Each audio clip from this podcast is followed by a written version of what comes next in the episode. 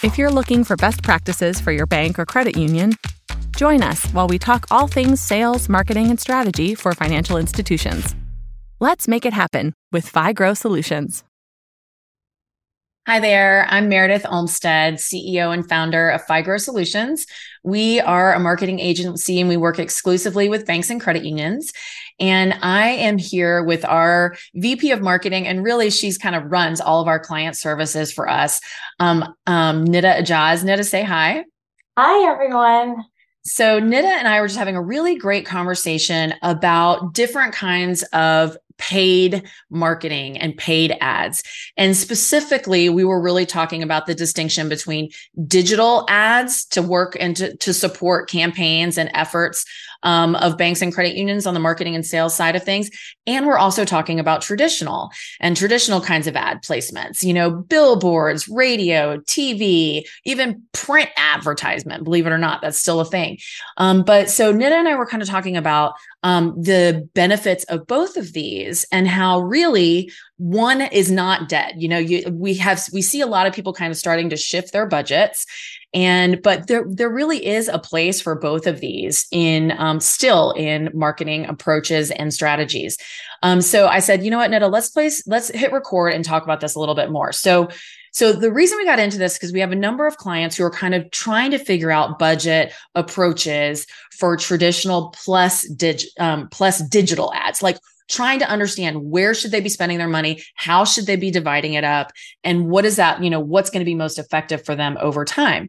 So Nida was kind of like, well, there's like a few things that you really need to consider when you're doing this, that a lot of times she sees clients kind of dropping the ball on, you know, like they're not really sure exactly what they need to be doing. So Nida, talk to us about the first thing we were talking about, messaging. Yeah. So what does that have yes. to do with traditional? Yeah, so it's really interesting when you're planning out like the budget, you're spending a lot more time kind of devising what's going to go on and, uh, you know, but a lot of times I've seen, um, especially in financial institutions where um, you spend a huge amount of money for this ad placement, but the messaging that you were putting out there, there was not actual thought put into like, what is going to be the C T A? What are you going to top it? What is the goal of this whole placement? Like, I know a lot of times it's brand awareness, but there are certain ways that you can kind of tie in digital channels to kind of learn or actually bring some results that can impact your traditional and digital merging together.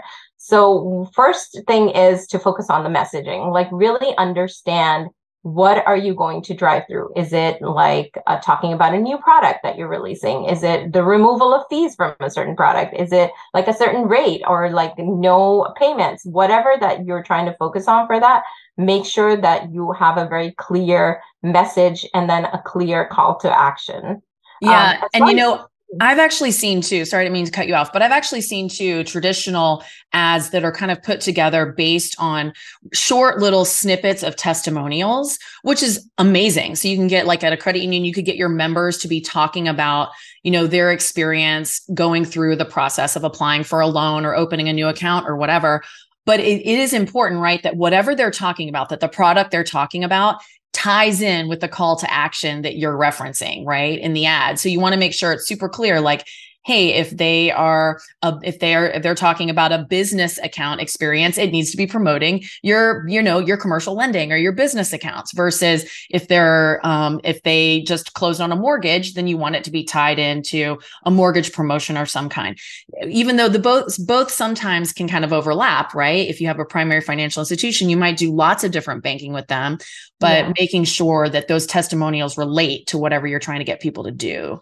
Yeah, exactly. And but at the same time, for the call to action, what I was saying is that basically at the end of the ad or at the beginning, when someone is, so we, we're in a world where like, if you're watching T V, you have an iPad or a phone next to you.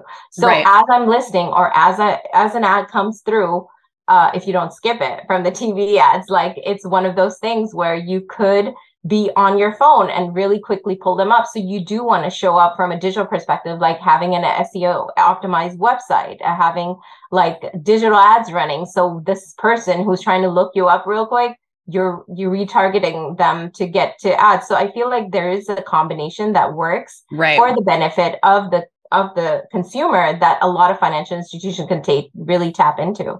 Yeah. And the other thing is too, like, um, so it's traditional placements are much harder to track. And we're going to talk about that more in just a sec, but, um, but if, when, and if you can, it, radio spots, these kinds of ads you're talking about, maybe on t- streaming networks or wherever, try to create a special landing page or some kind of path that is trackable for results. So make it your institution backslash, you know, one word to put into the U R L to make it super easy for that person to get to that landing page. It's, it's connected to the campaign that you just paid fifty thousand dollars to run, you know, for eight weeks. Why would you not want to be able to track, directly track the, you know, the, the traffic that you might be driving? So absolutely important.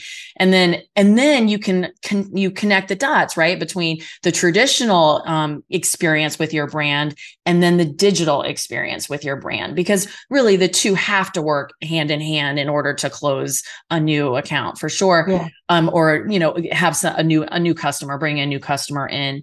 Um, So the last thing I think that we were we were talking about, and this kind of gets a little complicated, is budgeting.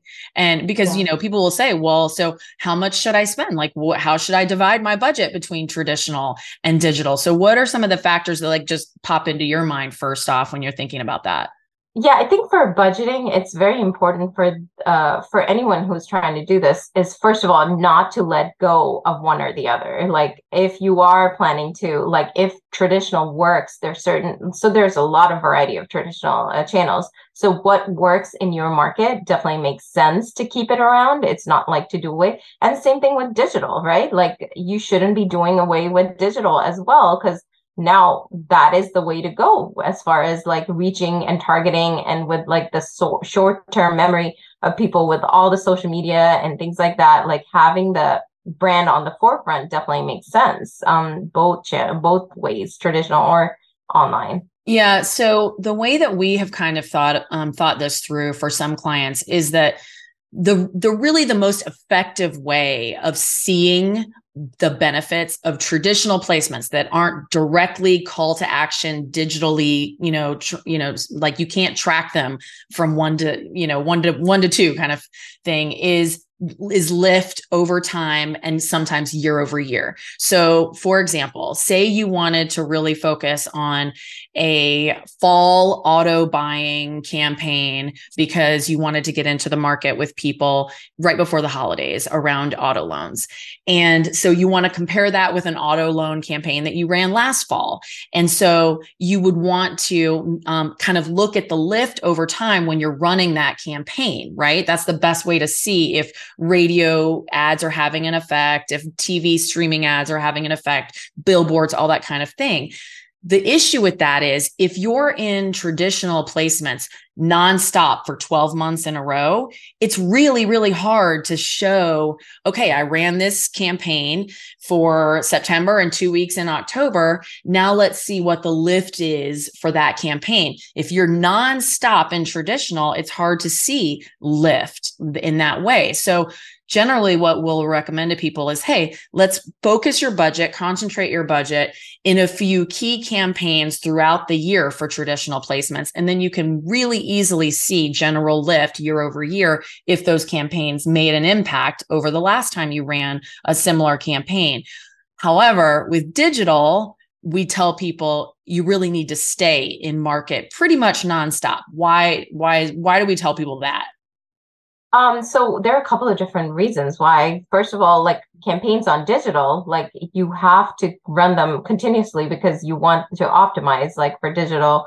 And it does take the campaigns to pick up steam for, like for a couple of um, weeks before it actually starts bringing results. So having that, and then every time you rebuild it, it will have that learning phase. So mm-hmm. you need to have it once you've had the gone through the learning phase.